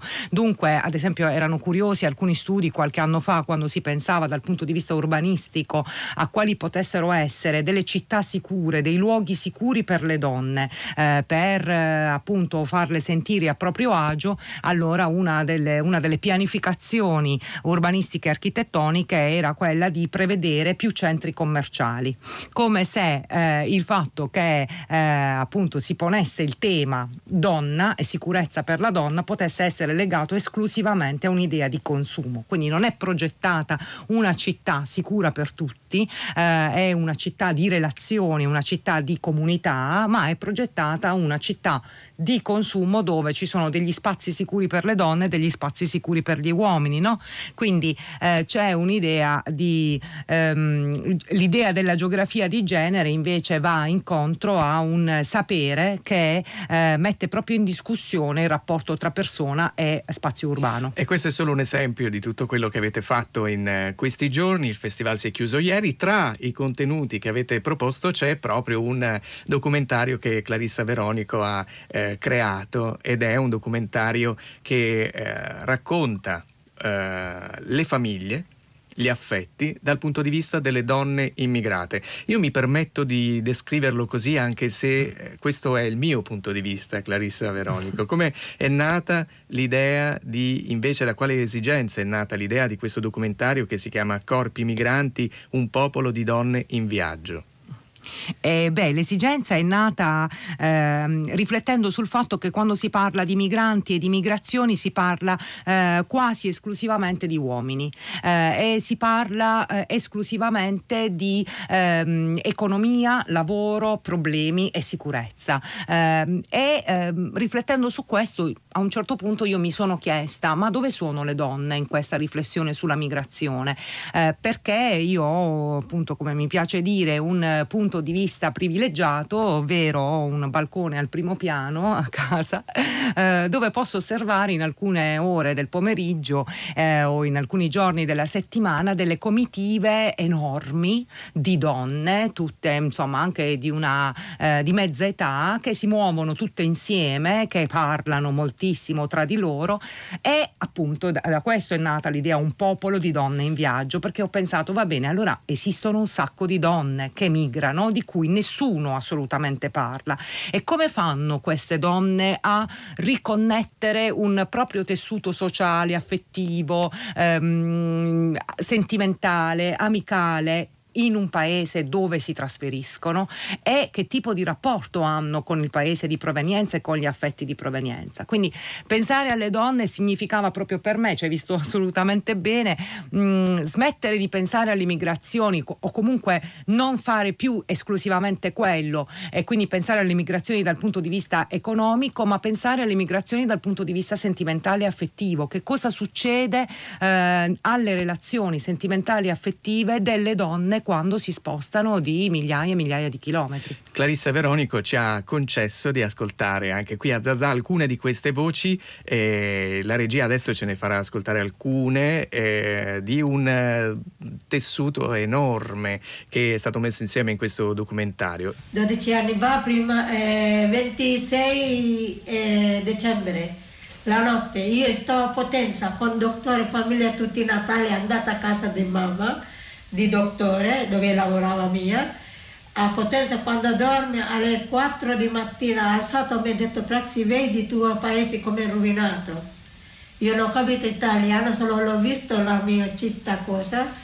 E poi dopo mattina subito lui mandava a Bari me. Perché mia sorella piange tutti piangevano perché ha avuto una brutta eh, giorno Clarissa Veronico, chi è la donna che abbiamo appena ascoltato? Eh, allora, lei è Praxi, è una donna di 45 anni circa, splendidamente già nonna. Lei proviene dallo Sri Lanka e ha una, una storia di vita molto interessante perché lei eh, parte dallo Sri Lanka lasciando i bambini piccoli, tre bambini, e l'ultimo appunto come lei dice in altri brani non aveva ancora finito di allattarlo e parte perché l'unica forma di sostentamento che avevano era quella della pesca. A un certo punto suo marito eh, subisce un incidente, c'è un vero problema eh, proprio di sussistenza e lei mettendosi d'accordo con sua suocera che com- continuerà a badare i figli, prima si trasferisce a Dubai e quindi nel documentario, ma soprattutto diciamo nella relazione che poi abbiamo costruito prima dell'intervista, lei racconta di una condizione di totale schiavitù per le persone migranti a Dubai e quindi di questi dieci anni a Dubai ehm, in cui ha, mh, mm, appunto lavorava quasi 15-16 ore al giorno che le permettono comunque di mettere dei soldi da parte per poi arrivare in Italia. Arriva in Italia e poco alla volta riesce a richiamare i figli in Italia ehm, e a insomma un po' a sistemarli. La cosa bellissima di quello che abbiamo appena sentito è il racconto di quando lei viene a conoscenza del maremoto in Sri Lanka e quindi di quando non vo- vorrebbe ritornare a casa perché per una settimana non squilla il telefono, sono completamente interrotti i contatti per cui è la fine di qualcosa senza alcuna certezza.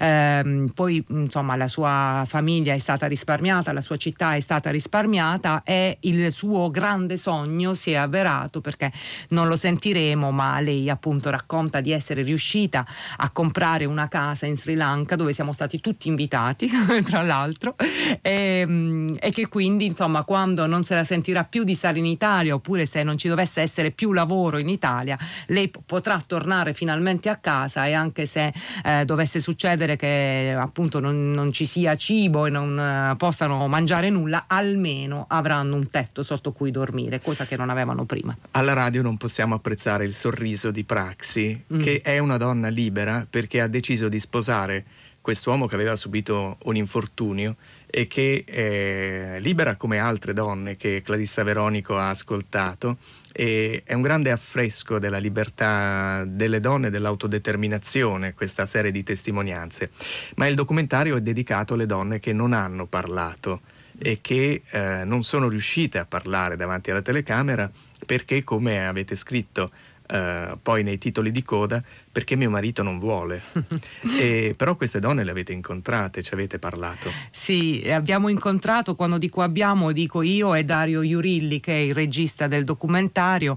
Abbiamo incontrato moltissime donne, soprattutto dei paesi dell'est, perché quando io dicevo appunto del, mm, del punto di vista privilegiato delle grandi comitive di donne, sono soprattutto le donne dei paesi dell'est, che sono state generosissime nella relazione e hanno raccontato in maniera molto dettagliata e intima eh, quello che le ha condotte qui e come loro vivono ehm, il rapporto con il paese d'origine, però quando poi eh, appunto gli abbiamo chiesto di prestare questa testimonianza in video o anche soltanto in voce, quindi non facendo apparire il loro volto, eh, loro si sono rifiutate con questa cosa mio marito non vuole, con questa frase che io poi ho riportato.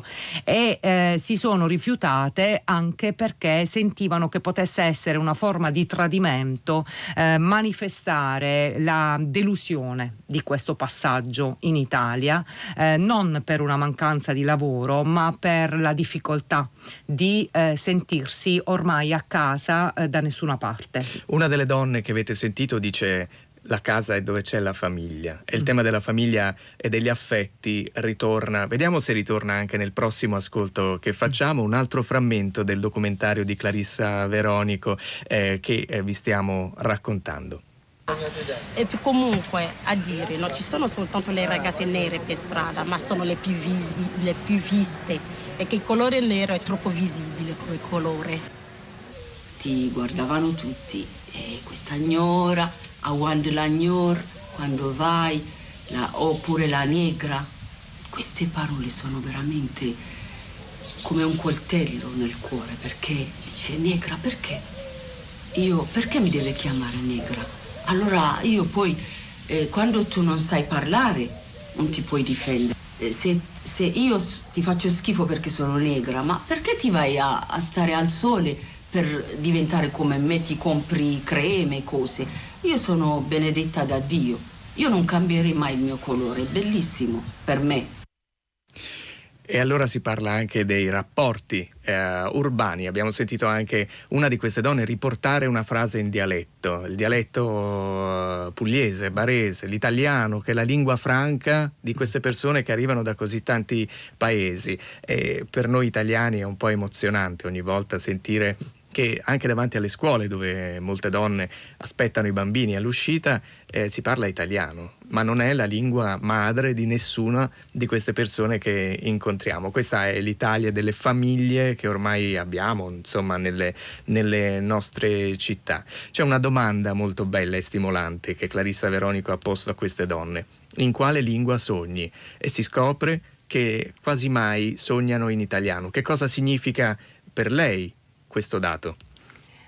Eh, allora, questa è stata una scoperta per me, eh, perché ehm, questa domanda mi era venuta così in maniera quasi casuale prima di registrare. Eh, noi abbiamo cercato di eh, filmare eh, quasi completamente in diretta per evitare che eh, ci fosse un rapporto finzionale. Non avevamo la pretesa di fare un prodotto cinematografico, volevamo fare fare un prodotto che rispecchiasse veramente la relazione.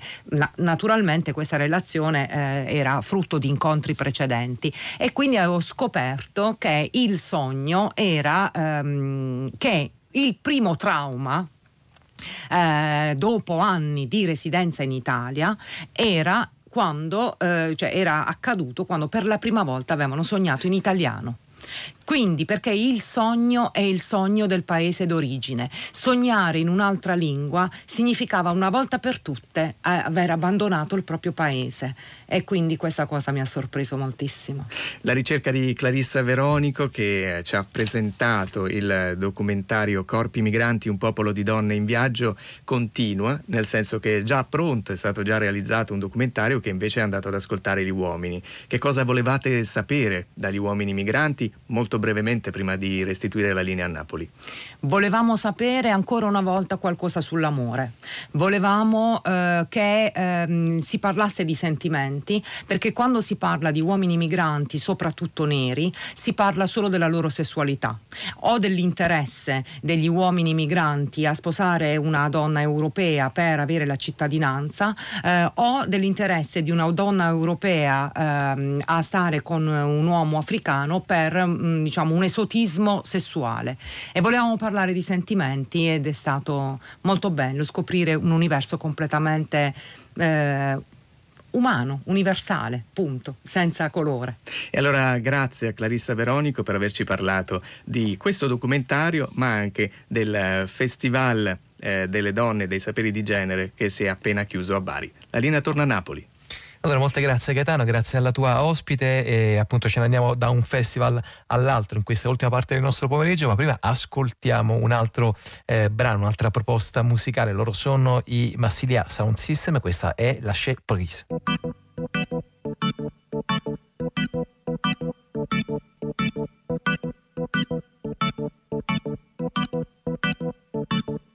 Tête te fait mal, que tu sens un malaise en toi. Il faut lâcher prise, décontracte-toi. Oui, quand la tête te fait mal et que ça craint autour de toi. Il faut lâcher prise, allez calme-toi. Quand la tête te fait mal, que tu sens un malaise en toi. Il faut lâcher prise, décontracte-toi. Oui, quand la tête te fait mal et que ça craint autour de toi. Il faut lâcher prise. Lâcher prise ne veut pas dire relâcher son attention. Lâcher prise en d'autres termes, c'est refuser la pression. L'itinéraire d'une fille, l'itinéraire d'un garçon ne saurait s'accommoder d'obligations d'interdiction. Les certificats, les brevets, tous les diplômes avec mention. À eux seuls ne suffisent pas à former les générations. Être à l'affût des sensations, être à l'affût des vibrations. Le savoir qui mène au pouvoir, entre les deux, il y a l'action. La tête te fait mal, que tu sens un malaise en toi. Il faut lâcher prise, décontracte-toi. Oui, la tête te fait mal et que ça craint autour de toi. Il faut lâcher prise, allez calme-toi. Centralisme nous les prie bise. Il faut lâcher prise. Nous, on nous parle de crise. Il faut lâcher prise. Le commerce c'est la loi du bise. Il faut lâcher prise. Les infos et les analyses. Il faut lâcher prise. La peur qui nous paralyse. Il faut lâcher prise. Tous les discours qui nous défrisent. Il faut lâcher prise. Les bien-pensants qui interdisent. Il faut lâcher prise. Les gouvernants qui nous méprisent. La tête te fait mal que tu sens un faut lâcher prise. Décontracte-toi. Oui. La tête te fait mal et que ça craint autour de toi. Il faut lâcher prise. Allez, calme-toi. Ce qu'on appelle le système ou encore la société est un drôle de phénomène qu'il faut interpréter. Il faut y prendre de la peine, en saisir la sinon tu te fais éjecter. L'ignorance d'un grand danger, c'est comme aller les yeux fermés. Dans la danse, le papier, là pour te le rappeler. Au quotidien, tu dois trouver l'information et discerner où est le mal, où est le bien, ce qui est faux, ce qui est vrai.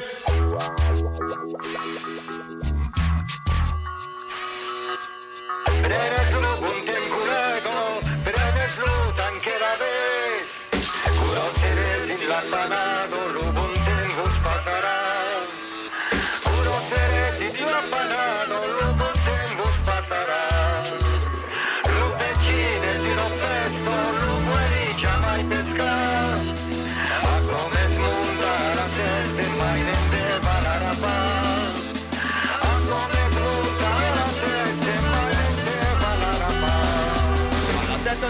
Tête te malaise en toi. Il faut lâcher prise, décontracte-toi. Oui, Quand la tête te fait mal et que ça craint autour de toi. il faut lâcher prise. Allez, calme-toi. Les affaires qui scandalisent. Il faut lâcher prise. Les gâteaux sous la cerise. Il faut lâcher prise. Les financiers qui vampirisent. Il faut lâcher prise. La police qui verbalise. Il faut lâcher prise. C'est pas qui balkanise. Il faut lâcher prise. Le progrès qui spécialise. Il faut lâcher prise. La violence et la bêtise. Il faut lâcher prise. Avant que l'on soit dans la mouise. E loro sono i Massilia Sound System, il brano che avete appena ascoltato è eh, La Chez Prise ed è il pezzo musicale che segna in qualche modo una sorta di raccordo tra due eh, festival che animano quest'ultima parte del nostro pomeriggio. Abbiamo ascoltato prima da Bari Gaetano Crescentelli che ci raccontava con la sua eh, ospite appunto questo festival dedicato alle donne e ai eh, saperi di genere e ce ne andiamo adesso invece a sfogliare il calendario, il programma di un altro festival in arrivo tra poco meno di un mese eh, qui a Napoli, il primo festival delle lezioni di storia curato, organizzato dalla casa editrice È la Terza. Si svolge appunto a Napoli in vari luoghi, in vari posti, è una mappa diffusa sul territorio che occupa vari eh, spazi, ma ci facciamo adesso raccontare tutto da eh, Giuseppe La Terza che ci sta ascoltando al telefono. Buon pomeriggio, grazie. Buon pomeriggio. Ehm, al quale intanto chiederei di presentarci ehm, diciamo in maniera così appunto generale ehm, questo festival senz'altro, gli obiettivi, i contenuti.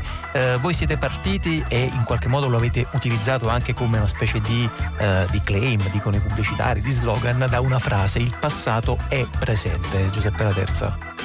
Sì, penso che mai come oggi per affrontare un mondo così complicato e anche in trasformazione abbiamo bisogno di conoscere il nostro passato. Siamo tutti figli diciamo, del nostro passato, che sia una, ogni persona è figlio della propria famiglia, dei propri genitori, del proprio ambiente e ne risente le caratteristiche anche quando vuole cambiare.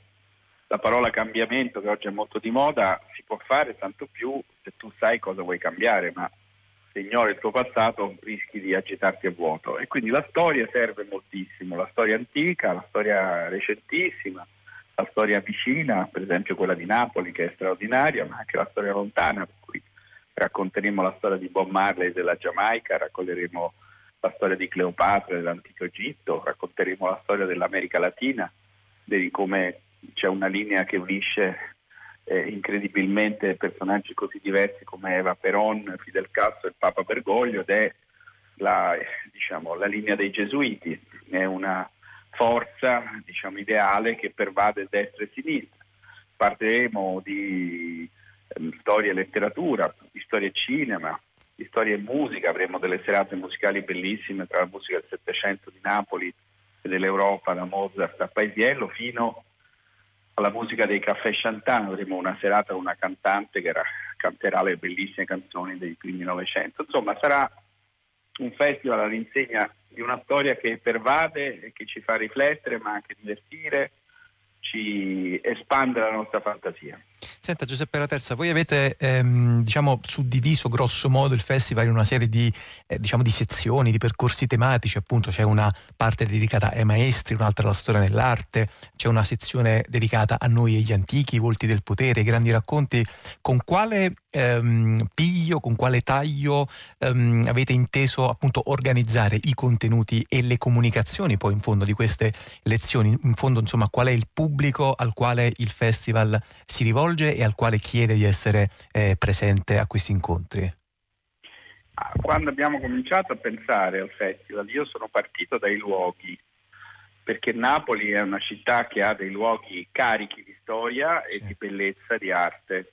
E avremo la fortuna, il pubblico delle lezioni di storia avrà la fortuna di frequentare questi luoghi. Pensiamo al Teatro Bellini, un teatro meraviglioso che sta in uh, due passi dal, da Piazza Dante, ma sempre lì vicino, vicinissimo, c'è un museo archeologico dove ci sono alcune delle statue più belle dell'antichità, ma c'è il Madre che invece è un museo d'arte contemporanea con alcune opere molto suggestive e forti, l'Accademia Belle Arti, il Conservatorio di San Pietro a Maiella, lo stesso Liceo Genovesi, una scuola di grande tradizione che ha un'aula magna affrescata meravigliosa. I luoghi sono stati il primo spunto per disegnare il festival, perché ho cercato di far sì che queste lezioni prendessero spunto dai luoghi, prendessero spunto da una statua, da un ritratto, da un'opera d'arte, da una musica, da una lettura teatrale.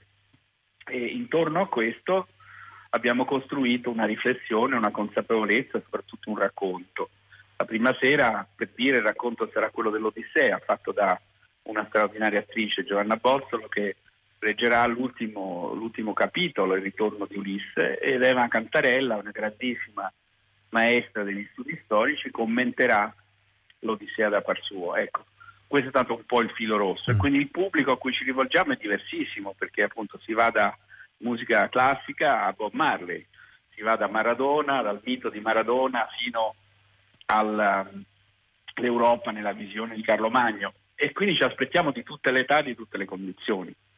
Senta Giuseppe La Terza, ehm, la casa editrice che lei ehm, dirige è una casa editrice che con la storia ha un, diciamo, un rapporto e una frequentazione di grande eh, solidità, oltre che di grande attenzione. Avete un catalogo che mh, mm, è, è, è, occupato e è, pieno appunto di eh, scritti, di eh, libri, di interventi di storici di vaglia e continuate a farlo, appunto lo fate anche in varie forme, non soltanto attraverso la pubblicazione di libri, ma appunto anche attraverso manifestazioni come quella che stiamo adesso presentando. Eh, quindi dal suo punto di vista di diciamo, osservatore privilegiato, secondo lei perché la storia ha così tanto successo nella comunicazione contemporanea, perché i festival di storia sono sempre così pieni, le vostre stesse appunto lezioni di storia che state facendo da tempo in varie città italiane sono sempre sostanzialmente eh, sold out, come si dice, insomma qual è il motivo per il quale qualcosa che ci dovrebbe o potrebbe sembrare lontano da noi è invece così eh, richiesto e così voluto dal pubblico?